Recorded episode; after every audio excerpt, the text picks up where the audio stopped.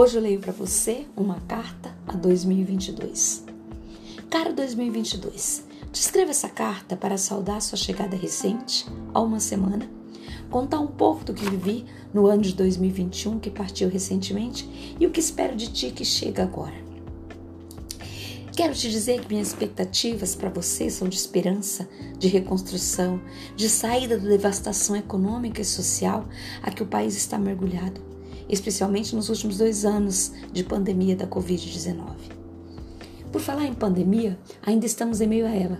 Claro que melhor, com alto percentual de pessoas vacinadas, com baixo índice de mortes, mesmo assim lamentável, com novas variantes surgindo e faltando vacinar as crianças. Queria te saudar com palavras otimistas, eufóricas, tranquilas, como convém saudar a quem chega novinho e cheio de esperança, assim como você. Mas diante da calamidade nacional provocada por enchentes e tragédias em várias partes do país, e ainda enfrentando mortes diárias causadas pela pandemia, inflação galopante, índice alto de desemprego, meu tom de saudação não poderia ser de otimismo.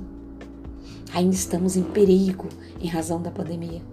Muitos países estão sofrendo uma nova onda pandêmica, agora provocada pela variante Omicron, e o Brasil está entrando nela Claro que agora estamos um pouco protegidos pelas vacinas que tomamos, mas sabe-se lá. É melhor ter cautela, o que não está acontecendo.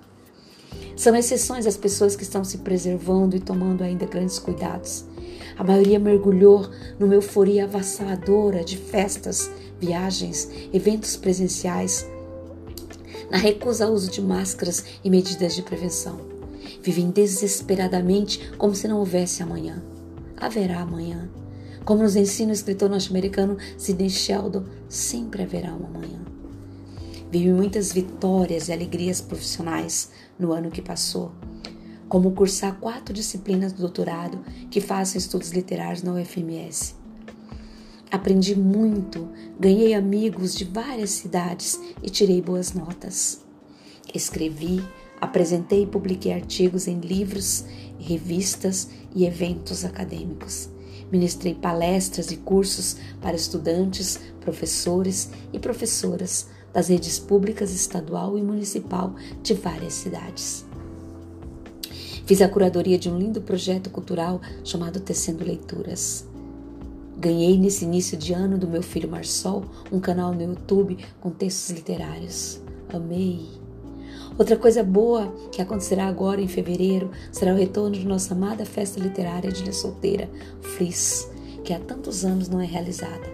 Eu, Fabiana e André ganhamos o edital do governo estadual para realizarmos esse amado evento, que envolverá escolas, produtores culturais, biblioteca pública e muita gente legal aprendendo, ensinando e curtindo arte e literatura. Espero 2022 que na estrada que iremos percorrer juntos possamos caminhar menos polarizados do que estivemos em 2021, o que dificilmente acontecerá, visto que você será um ano eleitoral em que forças políticas profundamente opostas, ressentidas e antagônicas se enfrentam em um vale tudo que pelas notícias e fatos que estão acontecendo será brutal. Continuo desejando o mesmo que desejei ano passado que sejamos livres, que continuemos lutando pela democracia brasileira contra a necropolítica que se instalou em nosso país. Que a ciência pavimente nosso caminho, que o conhecimento, a solidariedade e, acima de tudo, o respeito pela vida nos acompanhe nessa caminhada. Espero também que a literatura, a música, o cinema, e todas as manifestações artísticas refrigerem nossa alma em mais essa jornada no nosso caminhar na longa estrada da vida. Em 2021, apesar de ter voltado a trabalhar presencialmente no segundo semestre, continuei isolada socialmente. Não tive disposição de ir a eventos, viajar, passear. Por isso, tive mais tempo para estudar, ler, assistir filmes e séries, escrever, cuidar de minha casa. Prezado 2022. Encerro esta carta afirmando que ainda tenho muitas coisas para te contar sobre os planos e sonhos que tenho para ver contigo durante 12 meses. Te contarei mais durante nossa convivência. Me despeço com os versos do poeta Fernando Pessoa. Ano novo, ficção de que começa alguma coisa. Nada começa, tudo continua. Na fluida e incerta essência misteriosa da vida, flui em sombra a água nua.